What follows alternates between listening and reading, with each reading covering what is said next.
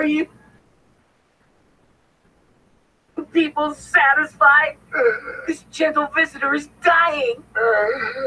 He will never even know why he came. I'll tell you with my final breath. Oh, I came here with a simple dream, a dream of killing all humans. And this is how it must be. There's like a place you see the fading there, moonlight dancing off my hair. She woke up and took me by the hand. She's gonna love me in my Chevy van, and that's all right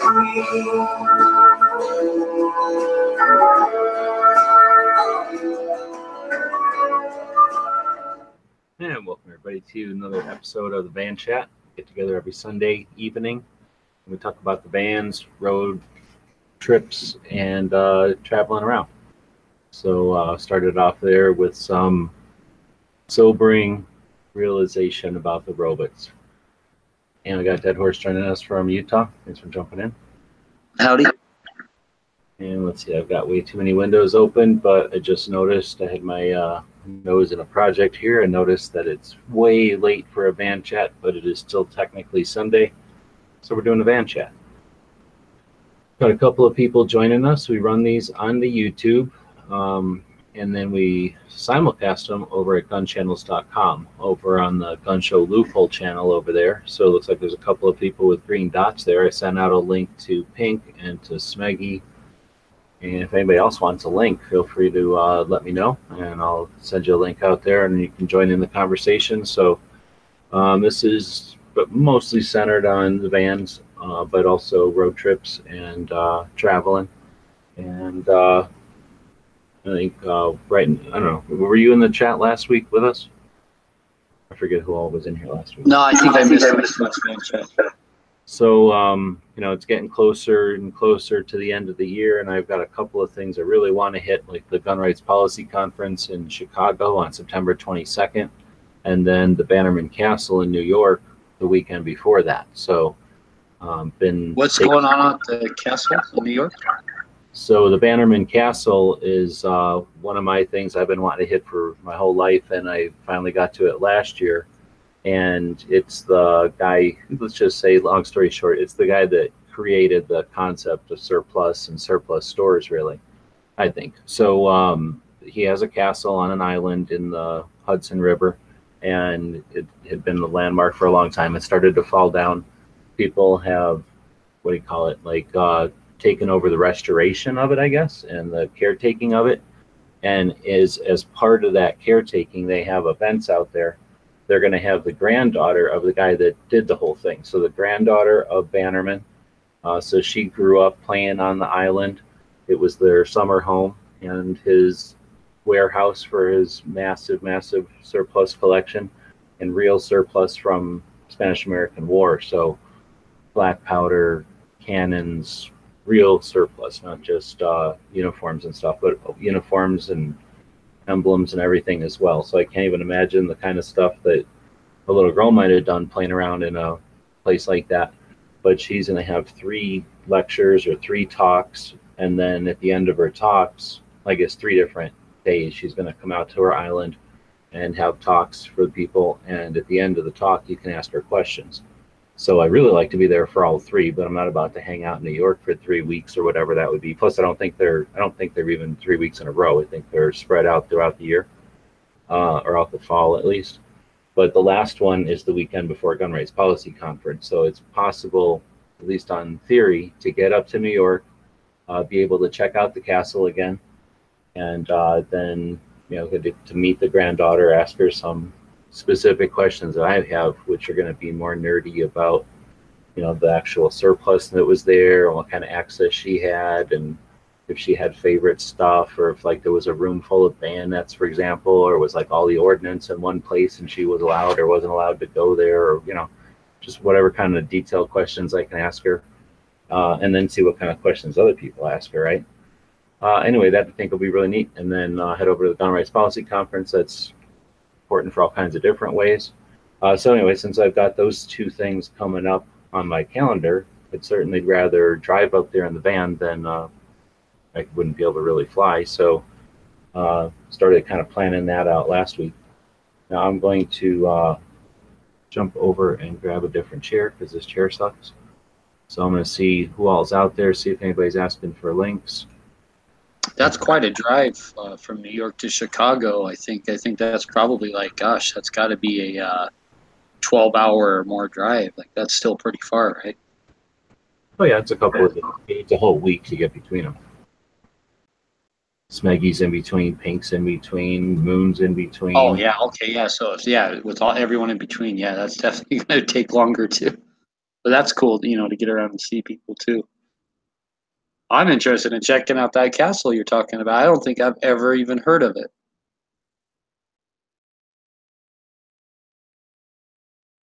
This well, magical big ass castle full of like surplus cannons and guns and stuff. Like that'd be cool as shit. Yeah, literally four stories worth of stuff, and one of the warehouses that had all the black powder blew up, or at least a bunch of ordnance. So, did this guy like buy the island then? Like, did, like did, did he own the island? Yeah, so basically, you haven't, well, the story is that back in the olden days, he came to this country from Scotland, and his dad, I think, went off to war or something, like Civil War or something. So as a youngin', like ten years old, he needed to keep his, his mom and his brother and sisters fed.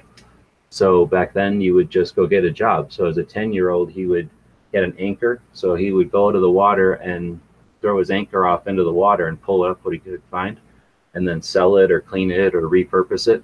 So he would sell the ropes that he pulled up that were in bad shape as pulp for paper. And then the uh, rest of it, you know, just clean it up and sell it as rope again. He made enough money doing that that they bought a boat. And when his dad got done, they went into the full-time business. They ended up having enough money to be able to buy all the surplus from the Spanish-American War, I think. Literally all the surplus from both sides. Like when the war was over, everybody just dropped everything. They owned it all.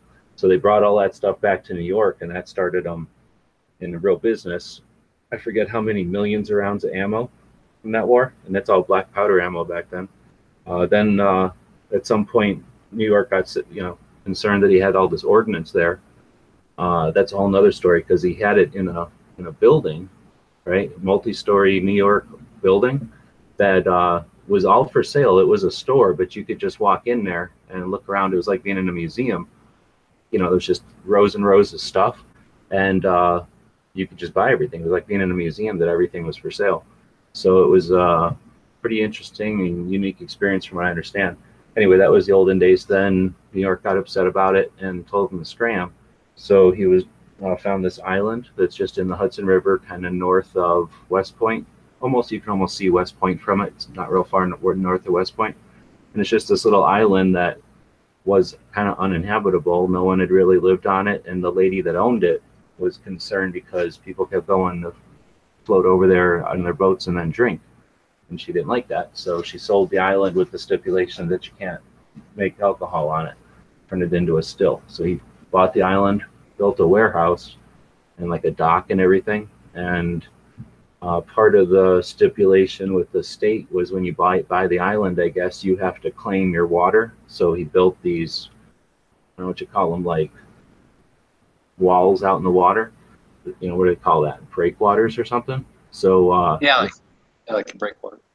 So he built this kind of elaborate thing out of this island, and then his warehouse looked kind of bland, so he built it into a Scottish castle look. So it was really just a warehouse made out of bricks, but uh, he would sketch out like elements of Scottish castles and give that to the architects, and they would put a facade on it to make it look like a castle. So it did, and it looked like this, you know, basically a four or five story castle on this island. And there's a railroad from New York that goes upstate to where, you know, when you live in the city, you go upstate to recreate, to, you know, get away from the city. So people, and then I think to commute, people go back and forth on this train. So people have seen this thing as a landmark since the twenties or, you know, eighteen hundreds when it was built. And uh, at some point when, uh, you know, he dies, the family runs it for a little while, the sons, and then it falls into disrepair. They move everything from the island and the company goes off in different directions and whatnot. But uh, once they quit going to the island, there's no electricity on the island, no running water. So once they quit going to the island, it's like a summer place, because they'd rather stay where there's electricity and running water and stuff. Uh, the island just kind of gets neglected. Eventually, I think it gets taken to the by the state or the whatever, that somehow the state gets it, they neglect it, it catches fire, like people ruin it, and people are going on there and stealing things from the castle and, you know, whatever might stuff might be left over, souvenirs and stuff. So then somewhere recently, in the last decades, um, people have come along and said, hey, let's not let this thing deteriorate any further, and let's kind of rehabilitate it as much as possible. And what do they call that? Like, you know, steward? Restore it? Or? Well, they're not really restoring it, but they're making sure it doesn't fall apart anymore. And then doing tours and making people aware of it and just keeping it alive so that it doesn't just fall apart. One of the problems was he's cheap. So that's, that's the uh, concrete that he used was inexpensive concrete, I guess was mixed with black powder or some shit. So uh, in order to like save money, he put black powder in with the mortar, and it like, you know, eventually started to fall apart. So uh, uh, he built those walls in the water to kind of claim his his water rights and to uh, create a breakwater so that he could bring his barges in and stuff. And uh, he just made that breakwater by taking a barge, an old barge, and filling it with rocks until it sank, and then continue filling it with rocks until they hit the surface, and then he capped it with concrete. So when those barges were put into place, he would take all the wood off of them and use that as the floors in his castle, in his warehouses. So when it eventually caught fire at one point, after, long after it was abandoned, the floors and ceilings, you know, the wood inside of the brick was made out of like treated cerakote, or what is that called? Uh, treated, uh, same that, like railroad ties, treated lumber. So when it actually started catching on fire, it just flamed out and burned the whole place to where the brick all fell apart and it got real, real brittle. So uh, that's anyway. That's the story of the castle and, and how he got to that island. And then um, now there's these tours. And, and like I said, we, I finally got up there. I went there in twelve uh, because one of the walls had fallen down, like a major wall fell down with some kind of storm or something. And, uh, you know, I was concerned that they were going to, it was just all going to fall down. And then it would just be the, you know, the foundation of a castle, which isn't quite the same as seeing a four-story tall castle in the middle of an island. Or in an island in the middle of the river. Yeah, I'm gonna have to go check some of your old videos on that. I don't think I've ever seen it. I don't ever. I don't remember ever seeing that. Yeah, I'm moving the videos over now, so uh, some of those will be available again. Priuso, I think that's the word I was looking for. Thanks, Vanessa. If anybody wants a link out there, let me know, and uh, they will send you a link. But um, yeah, the thing is, the the reason, one of the reasons I think it's such an interesting story or something to be interested in, is when I, as I've been growing up, there's this catalog bin laying around where we had the guns, right? Like our guns were in an area and there was a couple of chairs down there because if we were reloading, somebody might want to sit there. Like one of the cousins was over or a friend or somebody would be sitting there in his, in his easy chairs, you know, like instead of having a T V, we'd be sitting there reloading and there was these two easy chairs and a bunch of magazines and books and whatever. And that's where you'd hang out and B S with whoever was reloading. Or sometimes there'd be like two or three of us reloading. And then, or like my dad and his cousin would be like reloading and me and his kid would be hanging out. So anyway, as one of these books was always the Bannerman catalog. And uh, imagine a catalog as big as a phone book, or an old Sears catalog, every bit as thick. But uh, it's basically a nineteen sixties, nineteen eighties reproduction of a nineteen twenties catalog. And their nineteen twenties catalog was still some surplus from the Spanish-American War. Every single war since then, he'd been a major, you know, competitor buying all the surplus from these different wars and campaigns around the world. And at this point, he's worldwide. He would go to like on buying trips and like go buy castles of all their stuff, all their armor and all their swords and all their banners and everything. He would go to tribes in like Africa and South America and buy all their all their shields and all their real uh, whatever you call like crazy axes made out of stones and teeth and shit. Like he'd buy all their tribal shit. Back in the days when they were like, sure, we'll sell you our stuff. And it's all authentic because it's just the stuff they'd been using for hunting or tribal warfare. And uh, so he has this like amazing, amazing stuff. There's tons of everything from suits of armor and all of the swords and crap that would go along with that to, uh, like I say, all the uh, Aboriginal or like Native stuff that was, and then tons of Native American stuff. Um, just tons of cool stuff, all the battles, all the campaigns you can think of. And since he had all this stuff and he was, it was all for sale, he put this catalog together. So right off the bat, that's cool, because he was marketing it and had his own like cool catalog and everything that was like as big as a Sears catalog, but it was completely all just stuff from war, right? And then uh, he had this museum slash store, and his goal was to put all this stuff from war in one place and make it a museum so that people would go there and say, oh, we should never go to war, because this is an impressive amount of horrible shit just for war, right? We shouldn't be impressed by this and never go to war. So he wanted people to remember war so that we don't repeat it, right? I think he had honorable intentions the whole time. Anyway, so it's interesting because he creates this catalog that's really thick and everything, and it's organized. It's organized by the models of rifle and by the variations of models of rifle, and then by the insignias and by the uniforms and by the campaigns. And because it's all organized and because he has it all for sale, and it's all like, now it's a thing. Now all of a sudden it's part of the psyche that like you can collect military stuff instead of just like, oh, I didn't throw away grandpa's stuff, you know, because I might want to wear that shirt again. Now all of a sudden there's this concept of collecting military stuff and like trying to get all the medals or all the campaign ribbons or whatever it might be, or all the swords from somewhere, because now you know that what all the swords might have been. And that kind of sparked, from what I understand, surplus stores and and the concept of military collecting and reenacting. uh, Bannerman's involved with keeping entire lines of rifles from like disappearing. Like when Winchester would get sick of something, you know, he'd go in and buy all the rest of them, or some company was going out of business, he'd go in and buy them all. Uh, movies and stuff are all made, or bunches of movies are made with like all Bannerman's props, I guess you could say. So he's influential and like a part of our two-way history all over the place. Anyway, so I guess now we're talking about that, but that's one of the stops on the tour. And because it's in New York, I can't just fly there, and I'm not going to go fly to New York and walk around unarmed, right? So I can drive up there and hang out in the van in Pennsylvania, because it's about an hour or something into New York, and you can only go to the island during regular times anyway. So it's not like, you know, you can go camp on the island or anything cool legally. Is it like a tour you got to go on, or do you just like rent a boat, or just find a boat to take you over there, or like what do you do? Like how do you? No, you can't just go into it. Okay, so you got to go on some kind of like guided tour or something. Not quite. It's not quite that black and white. So it's a.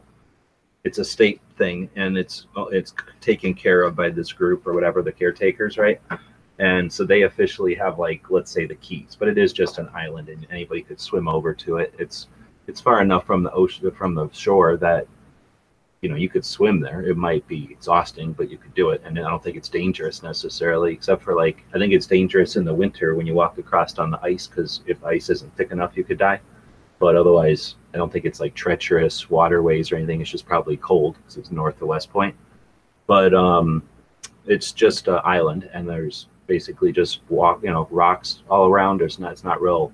It's not like beach or anything. It's pretty steep.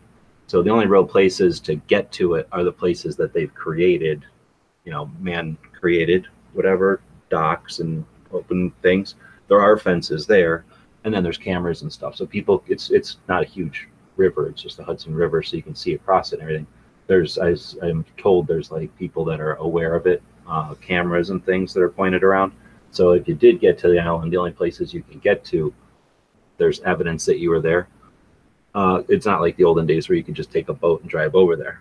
That being said, there's all kinds of tours. So all weekend long, there'll be boats going out there. And there's like two different charters, as far as I can tell. There's one, there's two different sides of the river. And, uh, the boats launch from either side of the river, depending on which parking lot you want to go to, I guess. And they have different kind of schedules and things. So there's these boats, me and John Z, right? We went there and uh, took the, it's basically like a pontoon boat looking thing that you, you know, dozens of people can sit on, maybe fifty people can get on it. Uh, it books you over to the island, you get off. The tour that we took was like, here you go, you come back in two hours. So it was like, yeah, you got taken to the island and you're there with their authorization, but then, and you're supposed to stay on the trail or whatever, but it's like, go do what you want for two hours and then look at what you want to. There's enough people doing that that you can't really leave the trail. People would say, hey, that guy's running around where he's not supposed to. I mean, somebody would know it because it's not that big an island. And I mean, if you were super stealthy and you're probably like a ghillie suit or something, you could probably sneak away, and then because it's big enough that you could sneak away someplace and then sneak back over to where the castle is and root around. So it's possible. It's not like it's armed security or anything. But anyway, there's that kind of tour. Then like what this is going to be, as I imagine, you get out there at, at night or something, and she's probably going to be hanging out in the house that's there. So there's the castle, which is the warehouse and the living quarters from the employees, let's say. And then up on the top of the hill, well, hill on the island, there's a house that sort of looks like a little tiny castle, just an old brick house that, you know, a rich guy would have built back in the twenties. So it's kind of rustic, but you know, would have been nice back in the twenties, I guess. Uh, she's probably going to be talking in there because that's kind of a medium-sized stone house with, uh, you know, walls and stuff, and it's cleaned out inside, and it's all like the gift shop, I guess you could say now. It's like the information slash gift shop now. And uh, I think they play movies there, so there's quite a few different tours. Then that's just like the ones that come where you, you let's say you stay dry, like you just come across on a big pontoon boat off a dock, right? You never really touch the water at all. Uh, there's other tours where uh, you go up in a kayak. So you're just in one of them little kayak, little one-person canoe dealies, uh, where you uh, you go somewhere south of it and come up north to it as a group or individually even. And I think that tour, there's two types. One, you just paddle around, which is super cool because you can see all different kinds of views of that castle from a little tiny boat that you move around than I'll ever be able to see from a tour on the island. You know what I mean? When you're only allowed to walk on these certain trails that are nowhere near the castle, really, so you don't get hurt. Um, you could get way closer and cooler pictures and stuff, I imagine, from the kayaks. But then there's another kayak tour where you can just kayak over there and dock, and they let you on the island, and you walk around and do your thing, I guess. Or maybe you can dock when they're doing a tour and sneak in with the tour or something. So there's quite a few different uh, ways to experience the island during the day and at night, but it's uh, the only stipulation is it's during the times of the year, I guess, when you can get there and by water. Like it's when it's iced over, you can't get there legally. They don't want you over there when it's, you can just walk over there on ice. Yeah, I doubt that river ever like freezes like thick enough to. Right, towards. Yeah. yeah, I bet you if it was, then there'd be cars on the island, and they would have drove over there a long time ago because they could have just drove over there every winter with fucking construction equipment and bulldozers and shit, right? Since they couldn't, it was never worth it to drag bulldozers over there on a boat, I guess. Or at least enough of them to really manhandle the island a little bit. Yeah, that's cool. I'm going to have to watch some videos on it and check it out. Like, I've, you know, so I've never heard of that until you mentioned it. So I've got, um, I've been playing with the new software. I don't know if you saw the time-lapse ones I've been playing with. So I'm getting my hang of the new software, and it's frustrating. I've got the newer computer that it works okay on, and then I've got the older computer that it actually, the video stuff at least actually works better on. So uh, anyway, I'm still kind of playing with uh, getting the right combination of hardware and uh, whatever, figuring out the software tools, I guess. And uh, I've got a lot of raw videos what I'm getting at. So I've posted, I don't know, if I, I think there was a forty-five minute video where I just left my, my camera phone, or my phone on my camera, camera on my phone going for like forty-five minutes. When so, so you go to the island and they say, we'll see you back here in two hours. So the guy that takes us to the island, along with a couple of other people who are already there, maybe they're there all day, I don't know. Um, Or maybe they're there with other groups. I really don't know. But let's say there's an island, and let's say there's like a two loops you can walk along. At every so often on the loops, there's something to do. Maybe like one of the ladies' gardens, like the mom or the granddaughter's garden is there. So maybe there's somebody talking about that aspect of it. Then there's like the house. Maybe somebody's over there talking about that. There's like a little dock area where they're maybe talking about something down there. And then there's this view of the castle, and there was a guy talking. Just to basically had a little thing to say, and then if people had questions, he would answer their questions. And you, if you were on a tour, you would kind of sit there for a minute and listen to his thing, and then you'd keep walking. And if you weren't on a, you know, a specific tour, then you could just hang out and listen to him twice, or ask questions, or go the other way and talk to somebody else, or you know, it's kind of free for that. So just for forty-five minutes, I left the, my phone going and kind of let him talk to his little spiel. which isn't necessarily like a speech they give. It was just what he felt like talking about, you know, based on whoever was standing there or the last conversation he had. You know, it's like whatever. He just has a lot of things that he knows about, and he just says whatever he feels like. So he was just saying some stuff. And then every once in a while, somebody would ask a question, and I would get that, you know, question and then the answer. So I took that forty-five minute video and I chopped that into, I don't know, let's say ten or twelve or ten or eight, I don't know, a bunch of smaller videos. And let's say in that forty-five minutes, he talked about the employees once or twice or three times. I would take like the three or four times he talked about employees, cram them all together and say, this is the employees at Bannerman Castle. And then if he was talking about the ladies, maybe the garden or what it was like to live there or something, you know, then I would group those together and call that one. So that's what I've got, is like one forty-five minute video that I've sort of chopped up and reorganized to be on topics. But I've still got a whole nother probably half an hour with another guy who was super interesting, because the guy I was talking to is, let's say, the older guy, and he had a lot of facts, and he knew about Bannerman the as far as surplus stuff, because I asked him a lot of questions about the surplus business. The other guy, though, was a younger guy, and his interest and his stuff that he was talking about was more along the lines of uh, where the island, not so much Bannerman, but where the island and where the castle had been used in like fiction and uh, comic books and movies, and like it's the the castle and the way that you get to the castle from the east through this, like, you know, those, what am I calling them, the breakwaters and like that little bay that they create. Uh, you know, he built all that to look like a castle, and since he did, he built it to look like a little mock-up of, you know, coming up to some kind of castle on the shore. And so it was impressive, and allegedly that's where the guy got the idea for uh, Bruce Wayne's castle and uh, the Bat Cave, because it's sort of like you come in at the water level and then you go up to the guy's house on the hill, you know. So I guess uh, one view of the Bat Cave from an old Batman is basically the castle, and that's his his thing there. He had a couple other like movie posters and a couple other things where they weren't filmed there, but they used the image of the castle on the island, you know, for their, let's say, movie poster or something.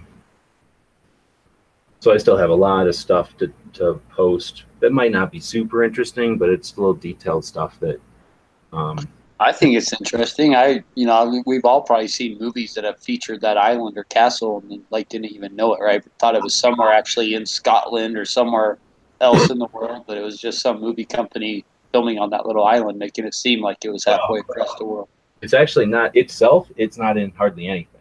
It's just that it was the influence for all kinds of scenes, or what do you call, like, destin- uh, locations in movies. So because it's just right north of New York, people would see it off the train and know about it. So then they would think, oh, a castle on the island like that or whatever. And then when they would draw it up, it would look sort of similar. But it's there's only a couple of actual movies where they filmed it there. And it's probably because it, you know, they're in the sixties and all the other times it's been either owned by somebody uh, or owned by the city or the state or whatever. And there was nobody that asked to take movies. You know, you know what I mean? Somebody would have to go film rogue there. In fact, most of the movies, I think, are just kind of filmed. They drive up next to it and film the movie next to it. But it's in a bunch of, like, say, comic books and movie posters and stuff. But, like, say, they weren't. Yeah. Oh, we got it. Oh, that's cool, man. I, I can't wait to see some stuff on that. Like, yeah, I've never heard of it. It sounds really cool, especially the surplus stuff. Okay, so like, John Meetup. Uh, we had gone, I had gone to Detroit, and then it took me from Detroit, me and Pink actually, uh, Pink chatted with me after I left Detroit area. I, and I was going to take two days to get to New York, and I thought, eh, I'm going to go ahead and just keep driving. Pink was uh, in a live chat with me, and I just was in a live chat. There's like really good internet the whole night, and I just, you know, drove all the way east across Pennsylvania this one night.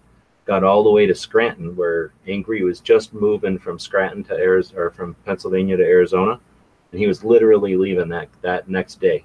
So I get to Scranton, and I'm thinking, um, at first I was thinking I'm going to get a locker at a bus stop and put my gun in there, thinking that that's property that I'm renting that I have only access to. I can put my gun in there legally and safely, go to New York and not be armed, right? Because all I had with me was my uh, Uh, L C R, I think. Maybe my Glock. But I didn't have like a ton of guns or nothing, right? Just my carry stuff. So um, get to, to the little town right on the border, and it turns out the Greyhound bus station is really just the lobby of a hotel. Like, they just meet there and then get on a bus. There is no bus station. So, you know, then I'm like, dang it. So that was my getting to uh, uh, that area. And then I ended up going over and meeting uh, Angry uh, before he, like, literally, when he was packed up and had the car ready to, you know, aim towards Arizona, we ended up saying, hey, we walked around a gun shop. And then I ended up going down uh, uh, back to that little town and finding a gun shop to put my guns up at. But I get off on that, talking about uh, driving there. Yeah, yeah, you were about driving there through Detroit. So. Oh yeah. So anyway, um, a couple of days there, and then uh, I don't know. So yeah, I put myself into a corner there because I don't remember what the hell I was starting at, but I got to remember in the olden days there, I was driving around up there. It was pretty neat though. Oh, I was saying that me and John went up there on the boat. What was I telling you about that for? Oh, well. About you and John going up there on the boat to Bannerman Castle? Yeah. Oh, how much did they charge you for the tours? I was like, it was like thirty-five dollars. I ended up getting, I ended up driving straight through, got there on Saturday, and it turns out you need to have an appointment. So I couldn't even get an appointment until Sunday anyway. John had time to get up there. I guess that's what I was getting at is, um, I'm getting all of this is the long way around to saying that I met up with John Z from New York. He drove up and uh, met me at the whatever the pier, I guess whatever you call dock, where you you know you meet up with the boat. Uh, you'd pay for everything online. I think it's like thirty-five dollars. It's not expensive really. And then uh, anyway, you get on the boat, you drive over there. We're taking video and everything. Uh, I took a bunch of pictures there. Like I say, I, I took some video of the uh, audio, I guess, of the guys uh, doing the tour. Speeches, or I want to call like the information stuff, uh, and then uh, we drive back on the same boat basically, and uh, split, and we start posting stuff on Instagram, and uh, turns out the boat captain watches us on Instagram, and he's all, "Hey, I was the boat captain."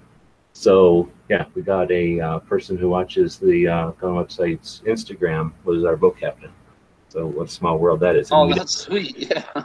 Didn't know till after, but I'm hoping that that might give us an in.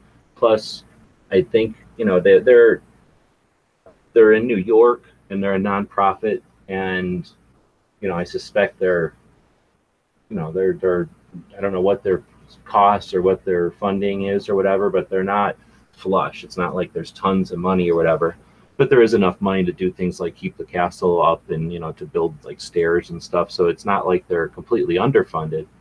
But anyway, I think they did appreciate when we were giving them attention there for when we did have the videos going up. Like I said, I chopped that forty-five minute video up, put that up as a series, and whatever amount of attention that did give them, I think they did appreciate it. So um, I'm open between that uh, you know, goodwill I got from letting people know about the place, uh, and then hopefully knowing that captain, if he's still working there, um, I'm hoping that we can, I can get access to Um, the castle, and I'd like to meet up with somebody in New York who has like a drone, uh, who knows how to use a drone good and has a decent drone, uh, and then you know go there and offer to uh, take some good drone footage of it, because I would imagine that's something they could value, just having good, good decent drone footage of it occasionally, because it does change over time, right? So we wouldn't charge them anything. Ideally, you know, somebody could help me out, just meet up with us there, and. Uh, What we would get out of it is access to the actual castle, right? And then hopefully we could offer them some decent footage and then be able to share that with everybody.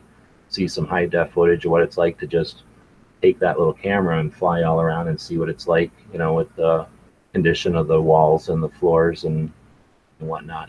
And then what the view would have looked like if you stood up top. But I imagine that could be pretty neat. I don't know if there's enough time to do all that still, but uh, that was one of my goals after experiencing it the first time. And then, of course, now that I learned about three sixty cameras, really, really like to be able to put a three sixty camera on a drone and just have that thing hover here and there, you know, take a nice three sixty high-def picture so people could just explore the insides of that castle you know, as it stands today, because eventually it will continue to fall down. Gee, how big is that castle altogether? That's a good question. It's impressive. It's four stories. There used to be another portion of it, like say that blew up in the twenties. Um, it's not like a Walmart, like an old Walmart before they turned into super Walmarts, if that was four stories tall. I think that's the best way to picture it. On an island that's four super Walmarts big, so it's not the biggest island in the world. It's not little, but you know, I mean, you can see across it. If you stood on top of it, you can see the whole thing, kind of thing. I bet that would be a sight to behold. And you know, the weird thing is, is I lived on Long Island and went to the city quite often, and I'd never heard of the place. Well, I think yeah, it's like I, that's what I was saying. It's like I've never heard of it, but it seems really cool. I uh, was looking it up on uh, the internet here. It says that island's over six acres, so it's a decent-sized island. It's it's not some